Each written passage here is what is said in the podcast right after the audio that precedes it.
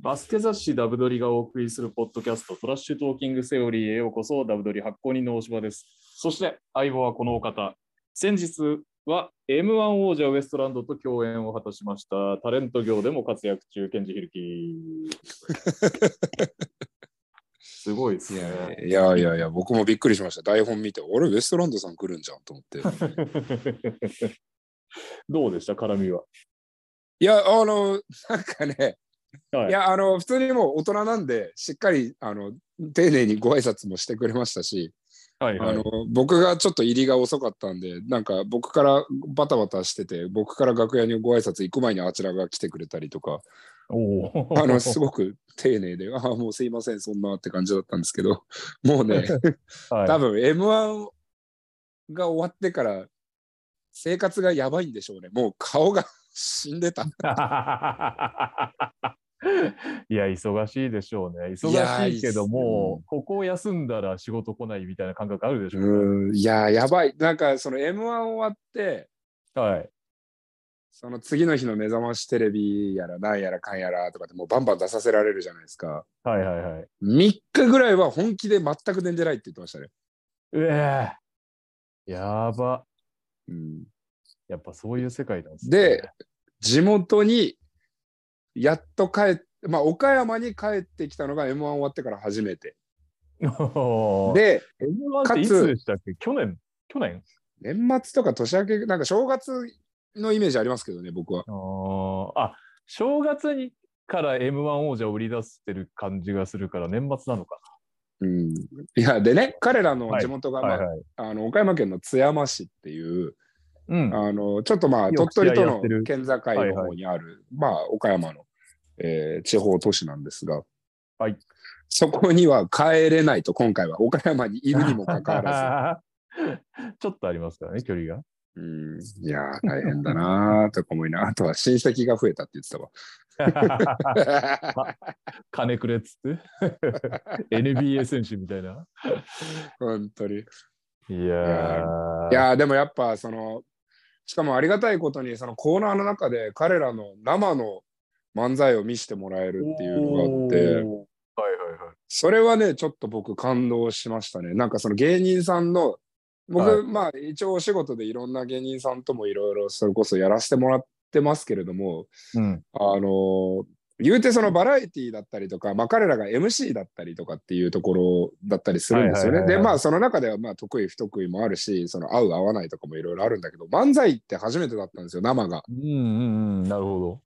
でスイッチ入ったって思いましたもんねやっぱり。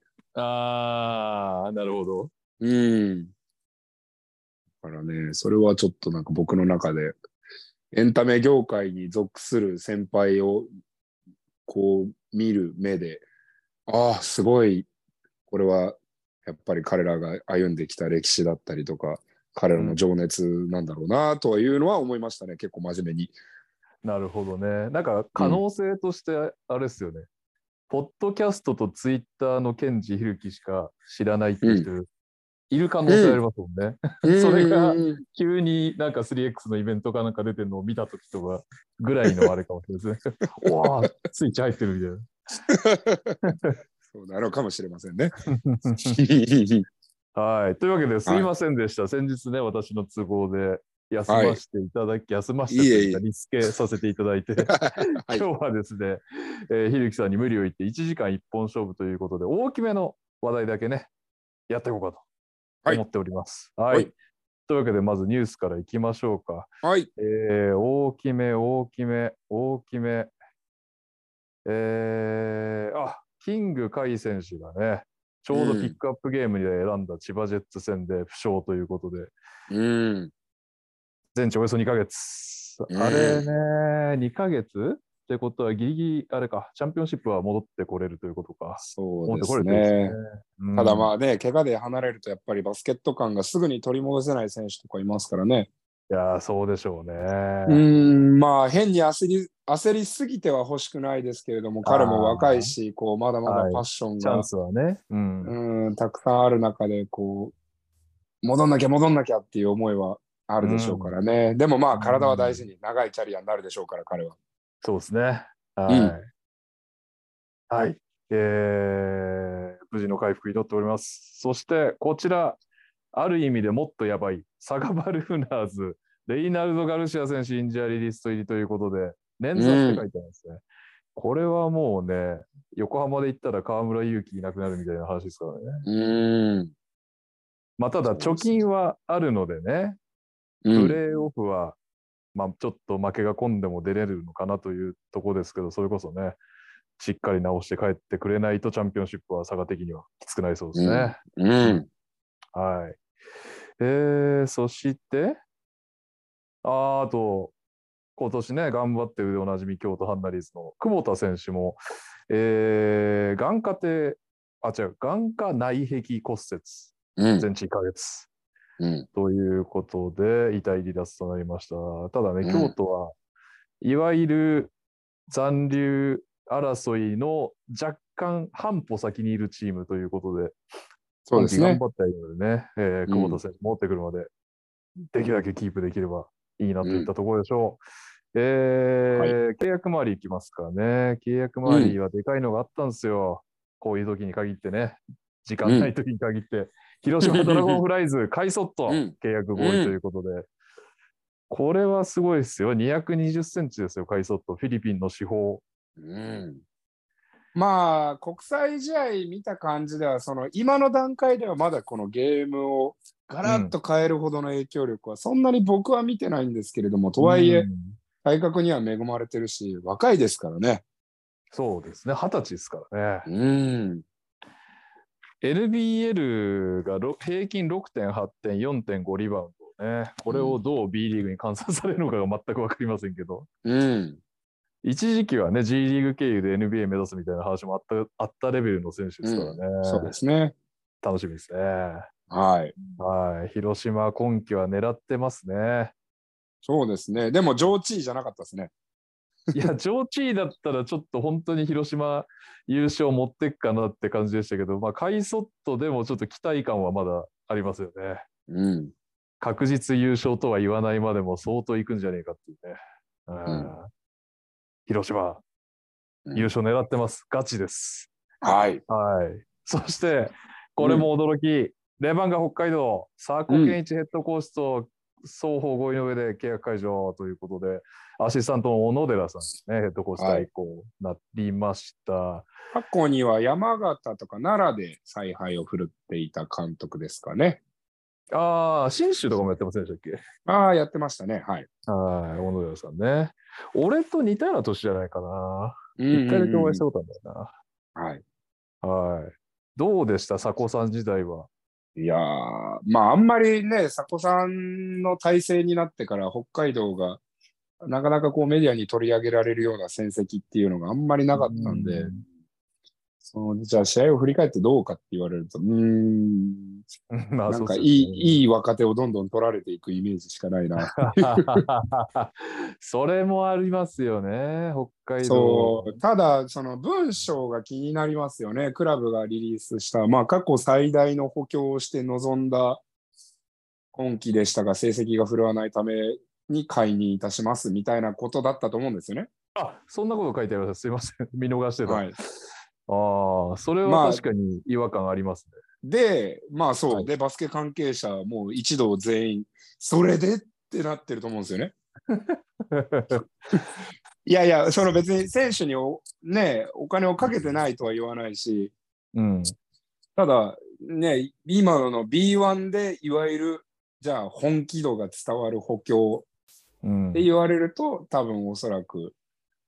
他のクラブの補強と比べるとちょっと1つも2つも落ちてしまうっていうところなので、じゃあ果たしてそれがヘッドコーチの手腕の責任かって言われると、じゃあどちらかというとクラブ側なんじゃないのと思わざるを得ないところもありますね。そうっすね。まあドワイト・ラモス取ってきたとかはまあまあね、確かに補強すごいなとは思いましたけど、これも怪我でね、しばらくいなかったですしね。一番気になるのはあれですよね、外国籍選手、アレックス・マーフィー、B2 から取ったわけですから、最大規模の補強には見えないじゃ見えないですね、そこね。なので、まあちょっとこの辺は、ハテナが残るところではありましたが、不思議ですね。はい、うんまあ、僕は北海道元所属選手としては北海道が頑張ってほしいなとは思ってますよ、個人的には。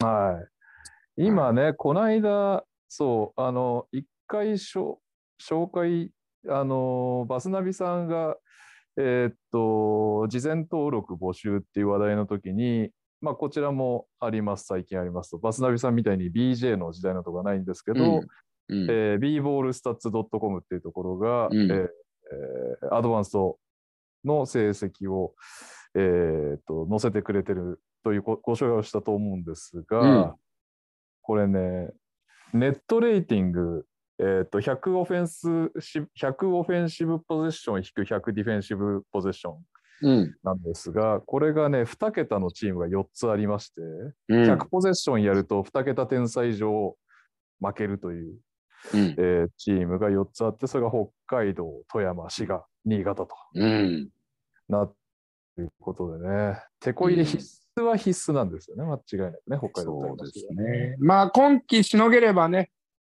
うんまたちょっとそれは、ね、やり直しなんでね、スタートから。そうですね。はい。うん、だからまあ逆にラッキーといえばラッキーですね。はい、滋賀と新潟がこれだけ苦しんでる中で、ね。確かに。そうですね。目論見通りは行ってないけど、さらにちょっと、うん、悪いチームがあるということですね。うん、そうですね。新潟はちなみに、マイナス22.1 ネットレーティング。滋賀。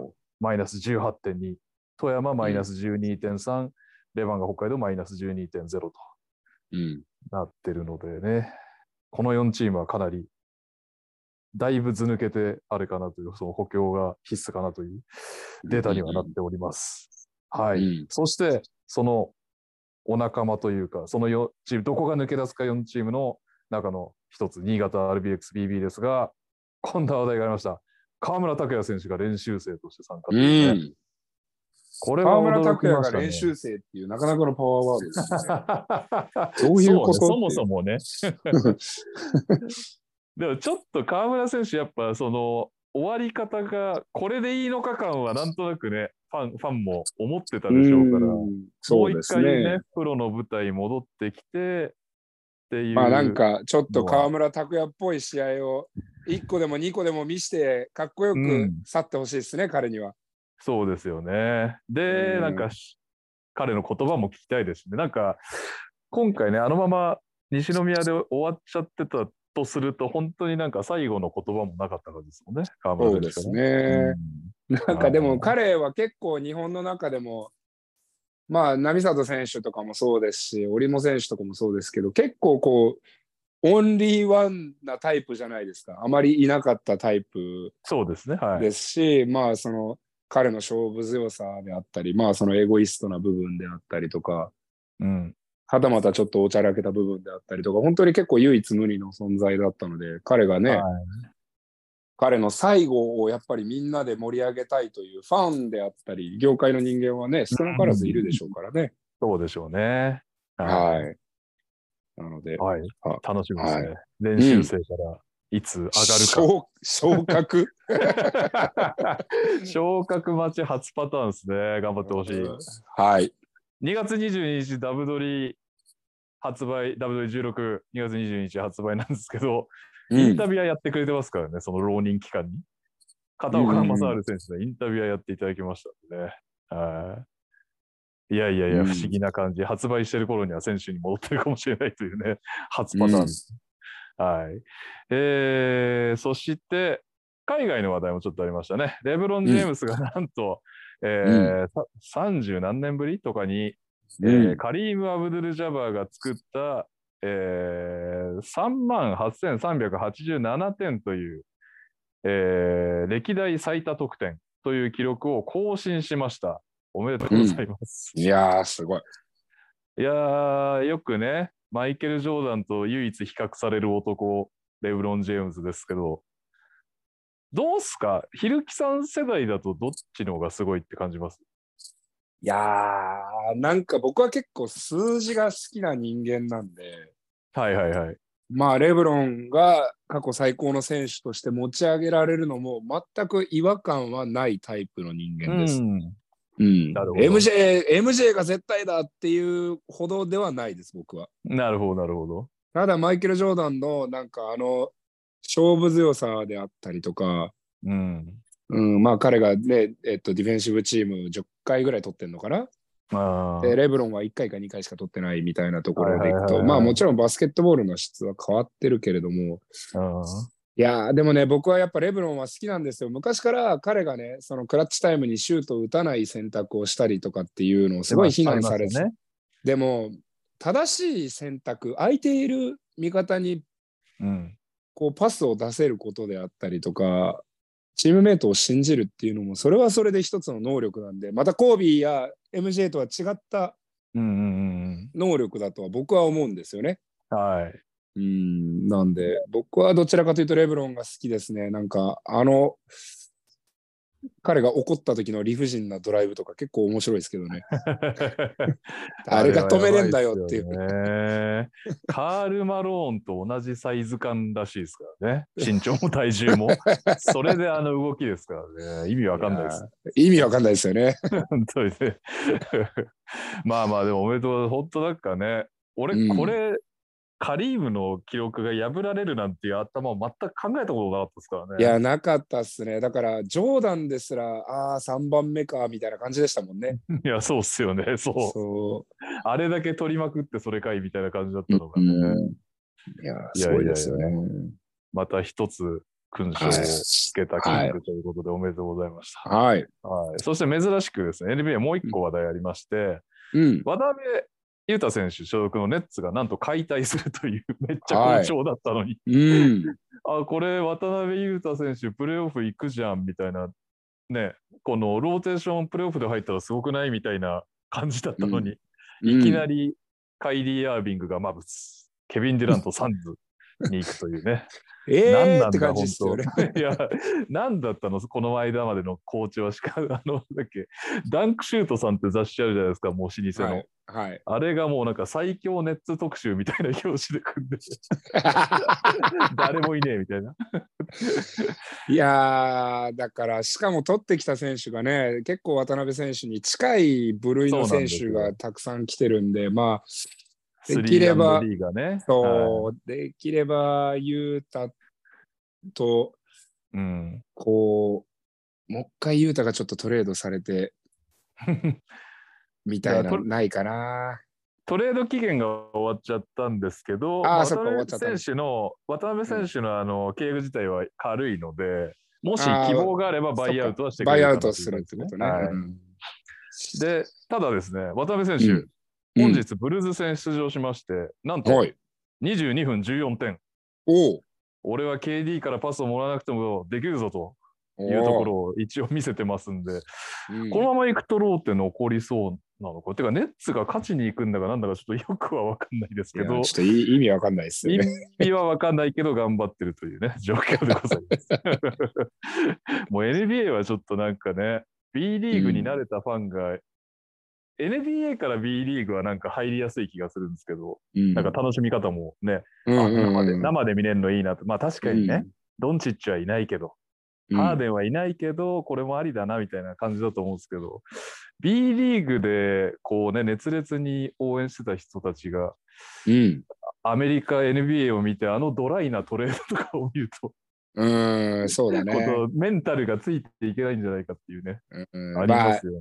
B リーグもうゴリゴリの B リーグファンとかはしかもキャッキャ系のファンとかはちょっときついかもしれないですね。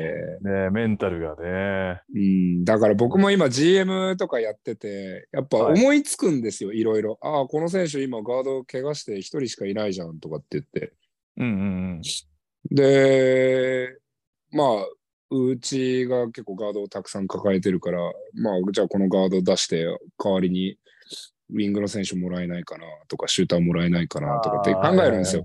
考えるんだけど結局なんかまあクラブの中であまりこうみんなすごい突飛なアイデアだと思ってあまりこう採用されないというかいやちょっとそれはみたいなそれはまあまあまあみたいな、うん、多いっすよねそういうのは。持ちかけたりしたことあるんですか、シーズン中のトレードとかを。ありますよ。まあ、さすがに4年間もやってるんで。はいはいはいはい。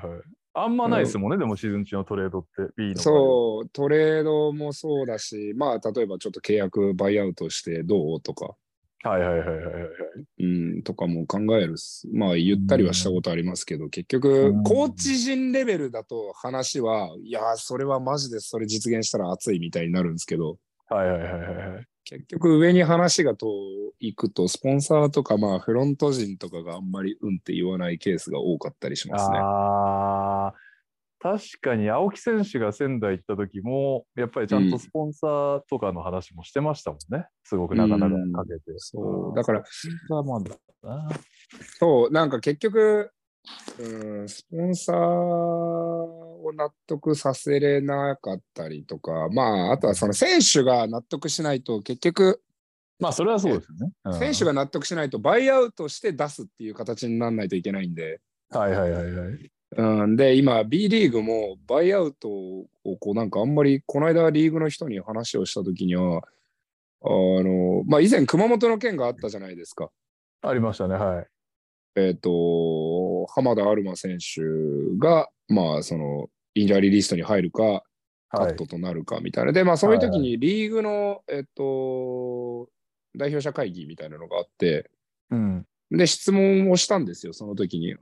じゃあ、あれは熊本が握手だったのは、そのインジュアリーオアカットっていう選択肢が、要するに、まあ、かなり圧迫された脅迫に近いものだったからアウトだったのかっていうような質問で、うん、そうですと。じゃあ、うん、続けて質問しますと。うん、じゃあ残りの契約金をすべて支払いするからカットはインジュアリストのどっちがいいって、まあ、結局出てくお金は一緒なんで、はいはいはい、選手がもらうお金も一緒だし、はい、でどうなのって言ったら、いや別に残りの金額を満額払ってもそのカットにできるということは僕らとしては想定してないですって言うから、はぁと思ってでしょ、はぁってなるでしょ、意味わかんないじゃん。あ、確かに。でまあでもまたね、その代表者会議で僕がそれちょっと意味わかんなくないですかみたいな感じでなっても揉めちゃうから、揉めちゃうっていうか、まあ、僕の評判が下がるだけなんでただ別に金額を満額もらってるんであれば別にこっちが煮るなり焼くなり別にどうしようが自由なはずで、うん、まあそうですよね、そういう契約ですからね。なんなら彼は満額をもらった上で違うチームがもし見つかるのであればダブルでお金をもらえるし、うん、なんか誰も別にウィンウィンというか、別になんかそうっていうか、まあ、与えられてる権利だとは思うんだけど。そうですよね、うん、ちょっと不思議ですね。満額払ってカットはむしろ優しく感じますけどね。そうでしょ、はい、そうでしょ、うん、だから、うん、ちょっと意味わかんねえなと思って、まあその時の担当者がそんなにこう権限がないとか、そういうことですか。権限がないというか、そこまでこのバスケットのそのシビアなドライな判断とかにあまり馴染みがない方ではあったとは思うので。なるほど。うん。まあそもそも B リーグ本体にがっつりというよりかは、まあ、B3 向けの会議ではあったので。うん。はいはいはい、まあ、あとはそのハラスメントがあるから、その要素をすべてね、ちょっと今そういうことをあんまり話にあげてそれがありだっていうのを言えないから、ちょっと一回この場ではなしにしますみたいな。いやそれもどうなんだと思うんだけどまずとりあえずハラスメントの方が先だからってことですね、うん、その会議においては。そう、ね、だからまあちょっとこれはね、シーズンが終わった後にまた話はしようと思うんだけど、バイアウトすら認められないんだったらだいぶ選手が強すぎるなと。うん、そう。いや、選手もだって買い殺しが要は容易に発生するってことですよね。なんか。うん、だからこっちは使いたくないし、選手も残りたくないし、みたいな話になっちゃうじゃん。なっちゃいますよね。そう、いい。だからバイアウトぐらいはね、ちゃんとリーグで整理はすべきだと思うんだけど。それはおっしゃる通りですね。なるほど。はい。まあ、多分それを今、多分ね、普通に考えれば変な話だから、今それを多分リーグの上の方の話に持ってったら、ああ、それ担当者の人が間違えてるわって多分普通になると思うんだけど。ああ、はいはいはい。うん。なるほどね。そうです。はい。という B3 状況でございました。厳しい状況ね、特殊ですからね、はい、まあ、この2026年どうなのか、ちょっとそれもなんか見ものですけど、まあ、それはそうということです。はい、NBA のね、情報を2つ立て続けにやりましたけど、まあ、この中でね、ご興味あるという方、私といつもダブドリや、NBA ダイナーで、YouTube で一緒にね、仕事をしている大西レオ君、NBA ジャパンのシニアエディターになってですね、昔、BFIJ、ブルーズファインジャパンっていう自分のブログでやってた、トレードデッドラインの速報を、なんと NBA ジャパンでやり出すというね、すごいですよね。趣味でやってたのが本当に仕事になってしまうと。で、それがよくね、まとまってるんで、ちょっとNBA そんな動いたのって今思ったそこのあなたはね、NBA ジャパン覗いていただければと思います。はい。はい、そして同じ海外続きで一応これ言わせてください、ダブドリ16。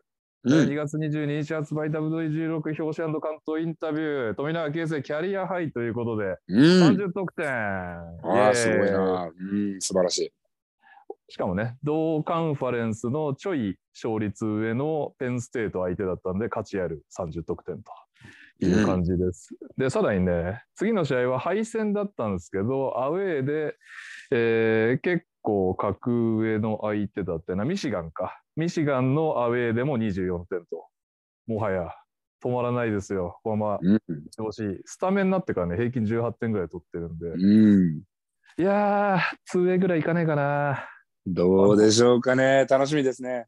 ねえ、ちょっと小さいっていうのがね、唯一にして絶対の壁で、絶対の壁というか、唯一にしてクソでかい壁、2番にしては小さい問題をね、どうにか乗り越えて。いやー、パスとかうまくなったらね、一番本当はいいんでしょうけど、まあまあどうなるかなので、とにかくね、まずは絶好調のシュートを頑張っていただきたいと思っております。エディーハウスみたいになってほしいですね。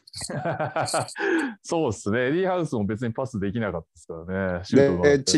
ちっちゃかったですからね、彼は。ちっちゃかったですね。今で言うとセスカリーとかね。そうですね。はい。まあ、あとは本当に最高はバンブリーとかでまで行ってくれるとありがたいけどまあまあね、あれは超人だから分かんないですけど、はいはい、まあ、そういう選手例外はねいますんで、その例外枠でなんとか NBA 目指してほしい、頑張れ富永、はい、というわけでその他のニュースいきましょう。ジュリアン・マブンガ引退発表、お疲れ様でございました。お疲れ様でございました、本当に。ちょっとやっぱりね、宇都宮に出てる時が、これはっていう感じありました。やっぱり相当悪かったってことなんですね。膝でしょうかね。はい。なるほどね。いや、マジで MVP 級の活躍してましたからね。そうですね。京都でも素晴らしかったですしね。京都の途中からと富山の最初の方って、本当にやばかったですからね、レベル。やばかったですね。富山のヒューストンみたいなバスケットしてるとき、やばかったですね。やばかったですね。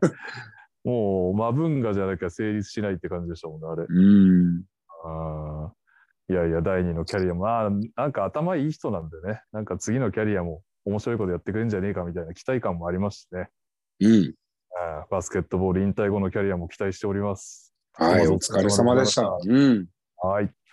そしてその話題の後にやる話題なのか分かりませんが、今日何日でしたっけ？10日ですね、今。まだ続いております。はい、B リーグモテオナンバーワン決定戦がね。またこれは興味ねえよ。いや、もうかろうじて去年は、まあ、ドワイト・ラモスかっこいいよねみたいな話をしましたけど。いや、これやっぱりなんか、あれですよね。なんか何回見ても公式のリーグの行事としてやることなのだろうかっていうこの違和感は何回やっても拭えませんが、読んでいきます？どうぞ。時間ないからやめます。河村選手とか出てます。はい、河村選手が出てます。はい、テーブスカイ出てます。我らが寺島亮出てます。出てます。はい、じゃあそれぐらいにしましょうかね。それぐらいで、ね。B3 ってもともとやってたんでしたっけ？ B3 も入ってる。B3 もやってる。もともとやってんのか。B3 はやってる。B3 はもうハンターコートが優勝でいいと思います。いや、岡田じゃないんかいって。いいんですか？ハンターコート優勝でいいですか？岡田は可愛いですけど、はい、おからはもう可愛くてたまんないですけど、もうちょっとハンターコートが優勝でお願いします。え、これリーグ別にやるの？全体？リーグごとですか？ B2 優勝とか B3 優勝とか？それとも全体で B3 の人が全体の優勝することもなきにしもあらずなのかな。僕が知ってると思いますか？いやー、失礼しました。はい、というわけでね、独特な文化でございます。イケメンを決めるというね。はい。ここまでバスケット関係ない企画、なかなかないと思うけど、まあいいや。だから、それだったら、はい。どうしようかな。なんか、テレビに出てるお姉ちゃんたちを20人ぐらいとっ捕まえて、はいはい。なんか、何でもいいんですよ。テレビとか、YouTuber とか、インフルエンサーとか、芸人さんとか、何でもいいんですけど、っていうんで、で、まあ、忖度なしで、もう各チーム一人の代表を全員でも指さして、これってやる。よく、まあ、男性方がこう夜の街に出かけた時に、このキャバ嬢のこのパネルとか看板とかを見て、みんなでせーのってやろうぜ、これみたいなやつのノリで。ノリでね。で、もうサクッと終わらして、勝ったやつを、はい、まあ、なんかなんかで、もうその、芸人だか女優さんだかとね、対談させて、はいはい、でデートさせて、結婚させて、話題にさせて、バスケ人気出させて、はい、はい、でいいと思います。そうしましょう。バチェロレッテに出すとかね。そうそうそう、雑だな俺ら2人。そうだよな。投票結果より、あ、でも案外に掲載されるって書いてあったのかな。ちょっと分かんないですけど、まあでもそれ、案外に掲載されるんだったら、もうちょっと出来レースした方がいいよと思っちゃうけどね、俺は。あ、リーグで推したい選手、要は河村勇輝に取らせるみたいな。ああ、そうそうそうそうそうそうそう、ね。だってどうすんの、全然イケメンじゃないやつとかがなっちゃったりとかさ、まあ、おしゃべり全然つまんないとかさ。いや、そこよな。せっかくアンアンの媒体をの記事をもらってるのに、うん、なんかパッとしねえやつを選ばれてもさ。まあだから、かっこいいはかっこいいでしょ。だから、ここに入ってるぐらいだから。だけど、まあでも売れるかどうかは別だからな。いや、そこなんですよ。タレント性があるかっていうのはね、確かに重要かもしれないですよね。だからこの中だったら分かんないけど、牧選手にしちゃうとかね。そうそうそうそう。だからね、そう、いや、でも喋れる系に。そう、だからもう極端な話で、ドワイト・ラモスはイケメンだし、かっこいいかもしれないけど、でもそれだったら篠山流星使っといた方が売れるかもしんないよねみたいな話でさ。なるほど。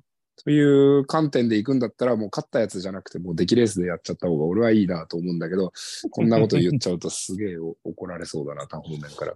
大丈夫です。B リーグはそんなこと絶対しないです。ちゃんと投票の結果でやります。そうですよね。出来レースなんて、はい、ああ、もうそんな出来レースなんて B リーグかけ離れてる。聞いたことも見たこともない。はい。じゃあ続いていきましょう。はい。これ一番でかいんじゃないでしょうか。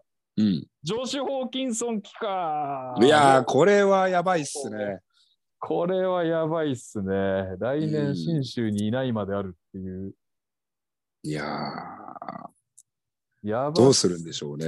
信州大丈夫かな。取っておけんのかな。いや、まず今年優勝狙うってね、いただいて。頑張って外国人引っ張ってきてるんだよね。いや、なんかだって絶対奥行きますよね。余裕で多分奥行くと思うんですよ。払うとこ2億とか行くんじゃないですか。行かない。いやね、いやありえるでしょう、下手したら。ありえますよね。多分日本市場の幾何学市場でもこんな27、8歳のバリバリの、ね、スタッツもプレーも証明されてるピークの人が。聞かせてくれることってほぼないですね。大体まあピークの終わりの方とかだったらまだわかるけど。そうですね。ニックが一番最初に帰化した時はまだ結構イケイケでしたけど。あれはすごかった。ワールドカップをね、勝たせてね、ワールドカップ行きを決めてね。あの時でもニックは出席率悪いですからね。そうですね。不登校ですからね。そうですね。まあ、最近不登校はいっぱいいますからね、日本代表に関しては。そうですね。日本人も不登校な選手がいますからね。まあ、ホーキンソン選手がね、そもそもその日本代表に色気があるかどうかは私は全く知らないんですけど、うん、B リーグのね、まあ、来年なのか再来年以降なのか、うん、何年契約かすら知らないけど、信州と。これはすごい。だから、これを信州が、これを例えば見越してて、うん多分もう今年2年目、今年3年目、2年目かな、今年が。あれ、もっといないどんくらいだちょっと待ってください。いや、豊津にいたのとかが記憶あるんだよな。ちょっと待ってくださいね。調べましょう、ちゃんと。うん。この調べましょうっていう時に、いまだにバスナビを開く俺っていうね。いいじゃないですか。出ないんですよね、ちゃんとね。その、他のあれだと、この、今までどこいたかっていうのがね、ホーキンソン、ホーキンソンで17年から20年が豊津だ。3シーズン目だ。3シーズン目か。ああ、じゃあきついなこれを。いやー、さすがに4年は結ばないでしょ、怪我とかも怖いし。はいはいはいはい、はい、あ、じゃあ何このオフでってこと。しかもすごいな、この人。着実にスタッツも上がってるっていう。普通に外国籍として優秀っていうね。そう。しかもめっちゃいいやつらしいですからね。いやー、いいやつそうっすもんね。なんかちょっとしかその VTR で見るぐらいですけど、僕、直接ね、お会いしたことはないんですけど。いやー、これはすごいな、来年取ったとこ。なかなかパワーバランス。選手にいてもあれですけど、もちろん。どこに行くんでしょうね。いや、本当ね。まあ、そんなこと言い出しちゃうときりないですけど、本当やっぱ跳ねた選手の今後って気になりますよね。うん。とはいえ、日本代表にもし入ってくれるのであれば、それは明るいニュースですね。いや、入ってくれて、で、ちょっとまだその NBA 次第で来てくれるか分かんないようなことは言ってましたけど、八村選手が来てくれて、まあ、渡辺選手が来てくれると信じて、その3人フロントコートってもうジャパン史上でも相当やばいっすよね。そうですね。で、ケイセイと、はい、河村選手、河村、富永、渡辺、ホーキンソン、八村、富樫。やばいな、マジで一戦。なんか上の方がちっちゃい。確かに。いやー、でもすごい強そう。なんかワールドカップでね、ついに1、2勝上げてもおかしくなさそうっすよね、八村ホーキンソン。そうっすね。いやー、ちょっと見てみたいですね。見てみたいですね。はい。気になるホーキンソン。はい。そんな感じですかね。はい。ということで、ちょっと駆け足で先週の試合結果と順位表いきましょうか。E121 節が行われて、島根が北海道に連勝、広島と渋谷1勝1敗、琉球が富山に連勝したんですが、ここでゲーム2で渡辺比喩選手が、1年5ヶ月ぶりに復帰ということで、復帰じゃないのか、プレーに復帰で B リーグがデビューか、ということで 7.6 リバウンドの活躍、まずはおめでとうございます。はいはい。そして滋賀と三重が1勝1敗ということで、滋賀連敗を18でストップです。はい、で名古屋ダイヤモンドドルフィンズが仙台に連勝、茨城と京都が1勝1敗、群馬が三河に連勝、千葉ジェッツが横浜に連勝で、この試合のゲーム2をピックアップゲームのコーナーで取り上げます。でもやばいな、ピックアップゲームしてる、こんな悠長に言ってる場合じゃないのかもしれない。なんだっけ、秋田 FE に連勝、アルバルク秋田に連勝で、宇都宮が新潟に連勝して、ここのゲーム2で珍事がありましたね。6人コートに立った状態で試合が再開されて、渋田選手のスリーポイントが決まるというね。そして3点は取り消されなかったということでしたね。まあまあまあね、不思議なこともあるもんです。信州と川崎一勝一敗ということで、ささっと順位表を出しましょう。出してないのか俺は。あ、来た。東地区千葉ジェッツ32勝4敗、アルバルク30勝6敗、群馬20勝14敗、秋田20勝16敗、宇都宮上がってきました。ついに19勝17敗、以下、茨城仙台レバンガは、5割切ってます。中地区川崎ブレイブサンダースと横浜ビーコルセアーズが21勝15敗、これはタイブレーカーでしょうか。川崎が1位です。信州18勝10敗、18勝18敗、5割ですが、ここから、ね、新たな外国籍とか取ればまた変わってくるのではないでしょうか。以下5割以下、三遠、渋谷、三河、富山、新潟となってます。そして西地区です。西地区まだ混戦まだまだ続いてますが、島根が一歩リード29勝7敗以下、広島、琉球、名古屋が27勝9敗、FE がスクーティが怪我してちょっと落ち込んできました、18勝18敗です。で、大阪、京都、滋賀と続いております。はい、すごいな、琉球がワイルドカードというね、時代が来ましたよ。いやー、すごいね。すごいですね。はい。で、ということで、まあ、B2 じゃちょっと勝敗は、皆さん見てください。順位表だけ言います。強いて言いますとですね、これがすごい。なんと、アスフレが香川に連勝しましたね。香川3連、あ、じゃあアスフレ3連勝じゃないですか、今。これは、ついにアスフレ1期が起き始めてるよ。わからんけど、9勝28敗。これ全然まだね、奈良11勝26敗、香川11勝27敗、アスフレ9勝28敗まで迫ってきたので、わからなくなってまいりました。わからないですね。はい、面白いですが、上の方もやっていきましょう。東が28勝9敗で、アルティーリと越谷。あ、以下もう5割切ってますが、相変わらず青森は単独3位つけてますね。で、福島、西宮、山形、アスフレです。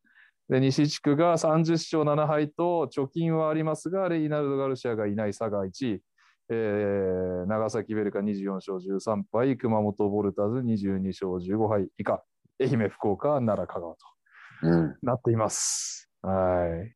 はい、そして、B3 も、B3 は、1位、静岡29勝5敗、岩手も29勝5敗、埼玉28勝6敗、鹿児島27勝7敗、横浜25勝9敗、東京ユナイテッド22勝12敗、トライフープ岡山20勝14敗、以下5割切って岐阜、豊田、合成、三重、八王子、湘南、金沢、立川、山口、品川となっています。今週行けたら土曜日行こうと思います。ああ、そうなんですか。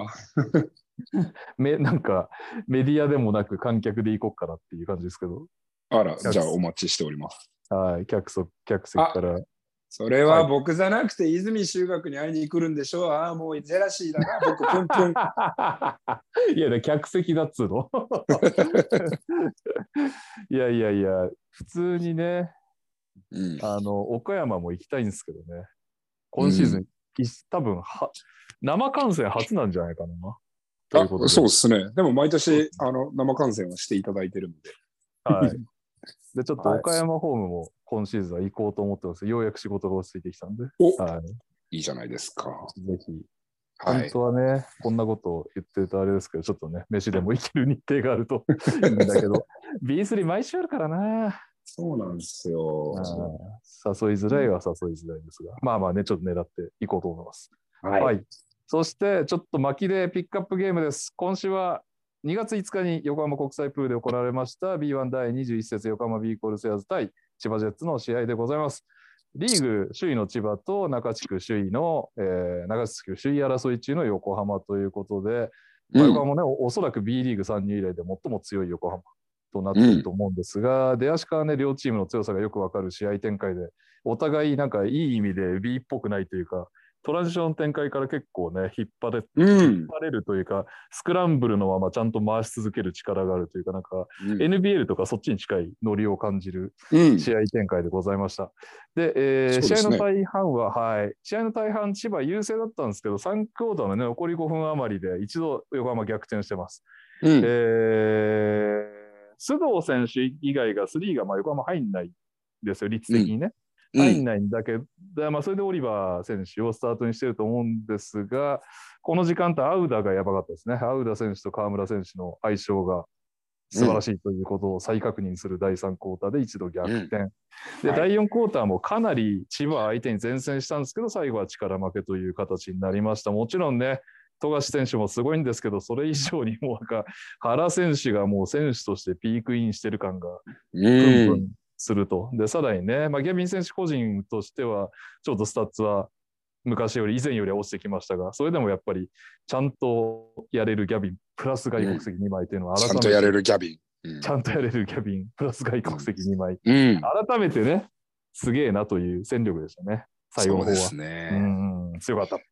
まあ、はい、結構試合自体はもう喋るとこなくなっちゃったよ本当に NBA っていうワードはあれかもしれないけど、その僕は浮かばなかったけど、本当になんか NBL ですね、浮かんだ方。あ、NBL ね。そう、はい、個々の力が結構その、まあ、スクランブルになって最終的にはマッチアップがずれた状態でそれをしっかり決めきるワンオンワンの力であったりとか、そういうのは面白かったですね。ただまあ横浜はちょっとターンオーバーとかトランジションでやられすぎていたイメージがあって、最初にそれをやられてしまったがためにもう取り返せなくなったなという印象が強かったですね。横浜が逆をやりたい感じでしたね。そうでしょうね。もっとわたわたさせたいなというところではあったのかなと思いますね。さすがに千葉相手にあの場20個ぐらいしたんじゃないかな、きっと。17ですね。さすがに勝てないですよね、そうなってるんですね。そうですね。まあまあまあ、千葉はバランスがいいですね。スミスにしても、ローにしても、ムーニーにしても。で原君がこんな感じで、まあ、佐藤君ももうちょっと調子上がってくるでしょうし、そうですね、去年からしたらちょっと物足りないですよね、佐藤選手が。だからこれはちょっといよいよ千葉盤石かなって思い始めてますね。ファイナルは千葉アルバルク。お今の上から2チームが当たるとかな、試合見てる感じは。まあでも千葉アルバルクのファイナルは普通に見たいな、面白そう、バスケが。そうですね。バチバチ。はい。あとはね、赤穂選手とか松崎選手のあの辺がもうちょい成長したら、横浜もね、強いですよね。そうですね。いや、横浜、やっぱね、川村選手が乗ってるときはすごいですからね。いやー、ファカットさん、森井選手に1番やらせて、川村選手に仕掛けさせるあたりの、なんか、ビッグローを相手に、普通に上からスリー決めたりとか、ちょっと信じられないシーンがありましたね。そうですね。横浜もこのままいくと盤石でプレーオフ、いやない、失礼しました、チャンピオンシップね、いけますから、楽しみですね。そうですね。どうなるでしょうか。ということで、スーパー駆け足ピックアップゲームでしたけど、ね、来週どうしましょう。来週はちょっと後で決めましょう。了解です。はい。というわけで、この番組では各コーナーのスポンサー様募集中です。ご興味ある企業様はツイッターでご連絡ください。そして聞いてくださっている皆様、ご意見ご感想はツイッターでハッシュタグトラッシュトーキングセオリーでお願いします。というわけで、気になる投稿ありました。今日は全部はいけないかもしれないですね。シャンソンのこれ気になるんで、ちょっとどなたかもしハッシュタグつけて、でこれはどういうことっていうのが。確かに、スカイドッグさんですね。W リーグのシャンソンで現在不自然な欠場が相次いでおり、今週出た以下のニュースによると、公式リリースは出てないものの、監督や一部の選手は事実上退団となっている可能性もあるそうです。普段 W の試合は見てないかと思いますが続くというな、思いますが、この件についてお二人は注目されたりしてますでしょうか。もしご意見やご感想があればお聞きしたいです。はい、私も全くわからないので、垂れ込み募集中です。垂れ込み募集中だし、ちょっと探ってみよう。教えてくれないんだよな、こういう時って。渦中にある時。そうですね、まあ。ちょっとこれは続報を求むって感じですね。ちょっとじゃあ僕の独断と偏見で、僕が今ね、新幹線の時間にね、間に合わなきゃいけないからっていう理由で今大柴さんをせかしてるから、ちょっとリスナーの皆さんは大柴さんを責めないであげてね。すいません、まあ、元はといえば俺が休んだから。はい、どれですか。ひるきさん気になっておられます。伊賀正さん、ありがとうございます。収録お疲れ様です。B リーグの応援スタイルについて、やじる人は来ないでなどポジティブな応援以外はダメみたいな意見をよく見ます。私は静かに応援している方です。感染の入り口が狭くなると思うのですが、お二人はどう思われますか。それは、まあ、せっかく、まあ、そのコロナっていう要素は一切今は省くとして、純粋に応援スタイルの話でいくと、僕は、まあ、勝敗がつくものだし、お金払ってるわけだから、まあ、好きにさしてやったらいいんじゃねえのって、別に静かにしたいやつは静かにしてりゃいいだろうし。ビャビャ言いたいやつは、まあ、だからそれはね、もちろんね、その差別的発言とか、まあ、過度に攻撃的な発言とかは別にね、それはするべきではないとは思うけれども、まあ、ある程度はもうその楽しむうちの一つとして全然あってもいいですよね。野球の阪神ファンみたいなことでしょ、要は。まあそうっすね。もう今、日本の阪神ファンを全て敵に回しましたね。いや、なんか和田さんの不倫疑惑の時に、俺にもチッチしてくれや、みたいな、なんかそういうやじが飛んだし、なんか、ああいうのは別にありなんじゃないって思っちゃうんですけどね、ダメなのかな。いや、まあでもまあ、僕らはね、やっぱ男の子ですからね。まあ女の人、まあ、それもそれでいけないんだろうな、まあ、静かに見たいっていう人もいらっしゃるのかなと思うけれども、まあしょうがないかな、スポーツっていう勝ち負けがある以上はある程度はちょっとパッション強めになっちゃうかなとは思います。ですね。はい。あと接触スポーツなんです。テニスとかゴルフみたいに紳士的に見てろよっていうところでいくと、選手たちが結構熱くなっちゃうんで、それに感化されるのは思い入れの強いファンとかだったらしょうがないかなと思う部分もある。なるほどね。はい、じゃあ次に行きましょう。お願いします。ポカリ川さん、ありがとうございます。収録お疲れ様です。B リーグモテオ選手権、河村選手のコメントが冷たいと少し話題になっていましたね。大柴さん、ひるきさんの好みはどなたですか？自分は琉球の牧選手です。あと、ヘッドコーチなんかも参加できるようになれば、大野さん、ひるきさんあたり見てみたいなと思いました。いよいよわけわかんなくなりますけどね。大野さんもひるきさんもかっこいいけど、大野さんも選手権ヘッドコーチ編とかもう意味わかんないですけどね、もはや。だってめっちゃジジイとかおるじゃん。ねえ、どうすんだよ、ジェリコ・パブリセビッチとかが今リーグにいたら。本当にもうそれで中村和夫とかがいたらどうすんだよ、本当にもう。もう忖度でもう別に大野さんがいようが、俺がいようが、石田貴樹がいようが、もうそれはもう中村和夫になっちまうよ、もう今の日本のバスケットがよ、もうダメだよ、そんなの。はい。モテオ選手権ね。はい。河村選手のコメントが冷たいってちょっとよく知らないですけど、僕も知らないですよ。見てないんですよ。見ないですよ。等身大パネルをゲットしたファンがなんかその等身大パネルを使って、河村選手の等身大パネルを自宅の椅子に座らせたりお風呂に入れさせたりしてそれを写真にアップして投稿してて、河村選手が怖いですってコメントがしてました。イケメンになるのも大変ですね。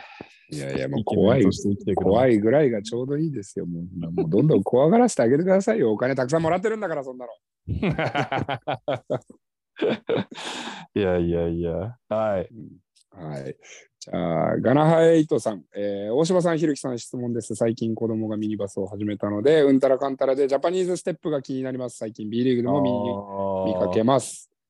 トラベリングをコールされる場合とされない場合の違いがよくわからない、リーグや JBA とかで何とかしてどうするのみたいな質問なんですが、これはね、まあ、進化のスピードだったりとかは、まあ、ちょこちょこだと思うんですよ。やっぱ結局教える側のアップデートがどこまで追いついたりとか、レフェリーのアップデートがどこまで追いついたりとか、なんで、まあ、急にガラッと変わることはないですよ。はい、です。まあ確かにね、ちょっとずつ。はい。じゃあ、あと何個かでいきましょう。ちょっと読めるだけ見たいです。お願いします。ハッチさん、いつも楽しく拝聴しております。先日、車椅子バスケを生で見る機会がありました。車椅子ならではのスピード感と迫力、良かったです。ひるきさんは車椅子バスケは見たことありますか？大柴さん、ダブドリで取り上げたりはどうですか？車椅子バスケにはダブドリないですか？うん、確かに。確かにね。でもこれ、うん、俺、すげえ惜しかったことあったんですよね。うん、鳥海選手、すごかったじゃないですか、五輪で。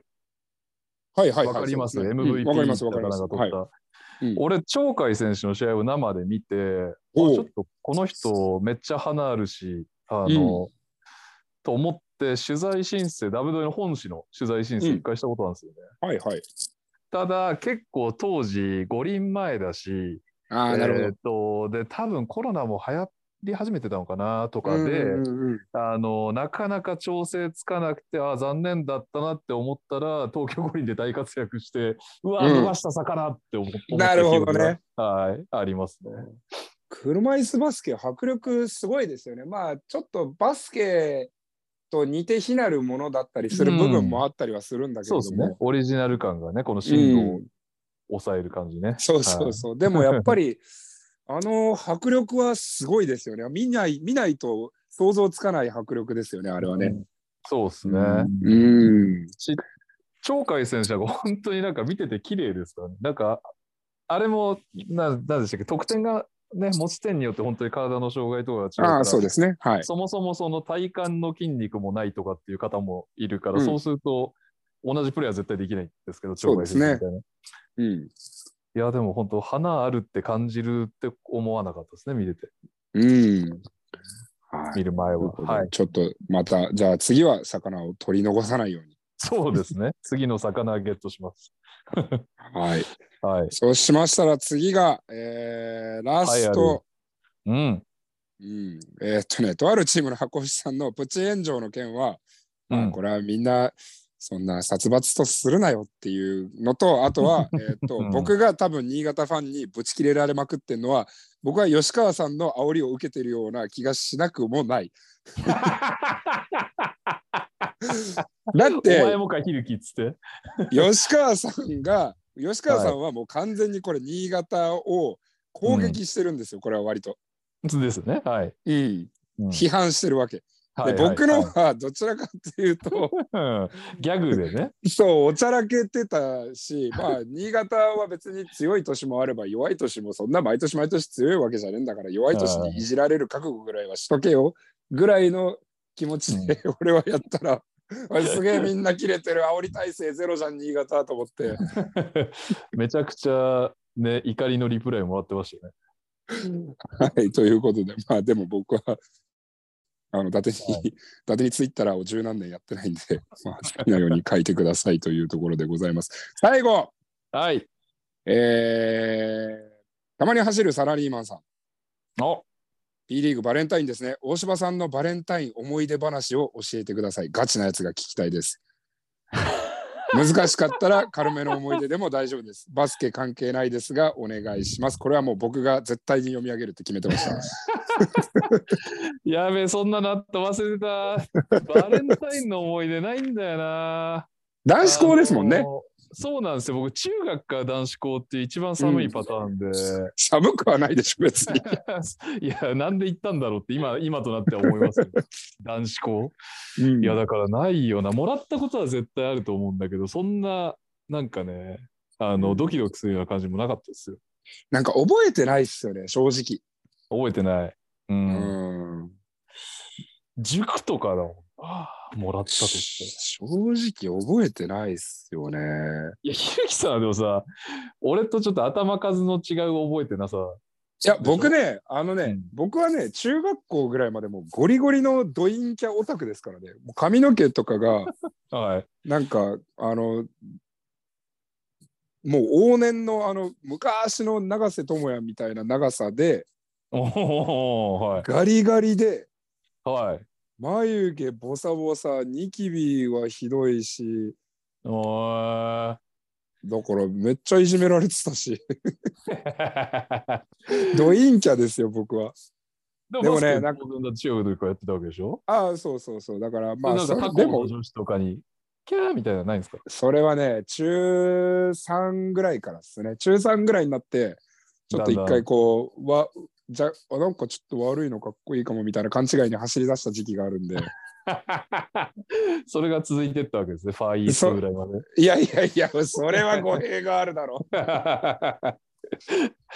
で、そうだからでもね、一個ね、やっぱなんか僕日本とアメリカ行ったり来たりしてたじゃないですか。はいはいはい。でまあ1年日本1年アメリカみたいな感じで行ったり来たりしてて、うん、それでね、小学校6年生の時にはい、しのぶちゃんってことね、両思いになったんですよはいはいはい。それ日本ですよね、当然。そうそうそうそう、はいはい。で手つないで帰ってて、まあ何回か手つないで帰ったりとかして、はい、でほら外国の人ってさ、日本よりかはまあはるかにキスのハードルが低いじゃない。うんうんうんうん、うん、俺よく分かってなくて、そういうのが。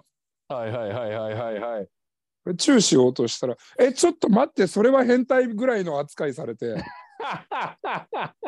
で次の日からめっちゃなんかもう学年の女子からあいつはマジで獣だみたいな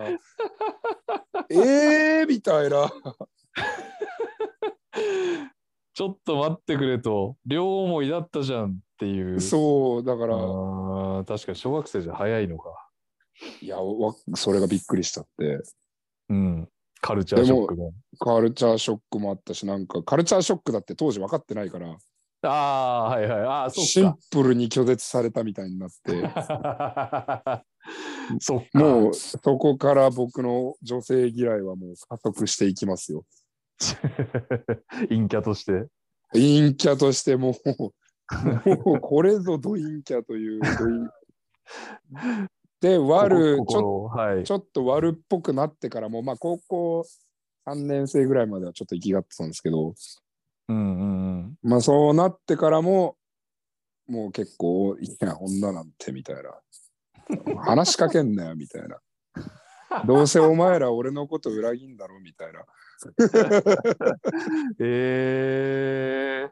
だいぶ歪んでましたね。結構じゃあ長期間歪んでたっていう話。歪んでましたねはい。今でもだから僕は世界で一番信用できないのは女性だと思ってますよこれずっと克服してないそのダメージしのぶちゃんのせいじゃんしのぶちゃんをはい、はい、というわけで素晴らしいバスケポッドキャストでしたね、今日もはい、しのぶちゃんのことも知れて皆さんコメントありがとうございます。ちょっと今回はね全部読み上げることができなかったんですけど、ちゃんと全部読んではいるんですよ。なんかこういろいろとね、はい、殺伐としてるので、バレンタインの思い出教えてくださいなんたらかんたらとかいろいろこうあるんで、ジャンプボールとかもちゃんと全部読ませていただいてるので、はい、ありがとうございます、はい、普段はなんなら全部読みますが、すいません本日は読み切れず申し訳ないですが、これに懲りず投稿いただければと思います。はいはい。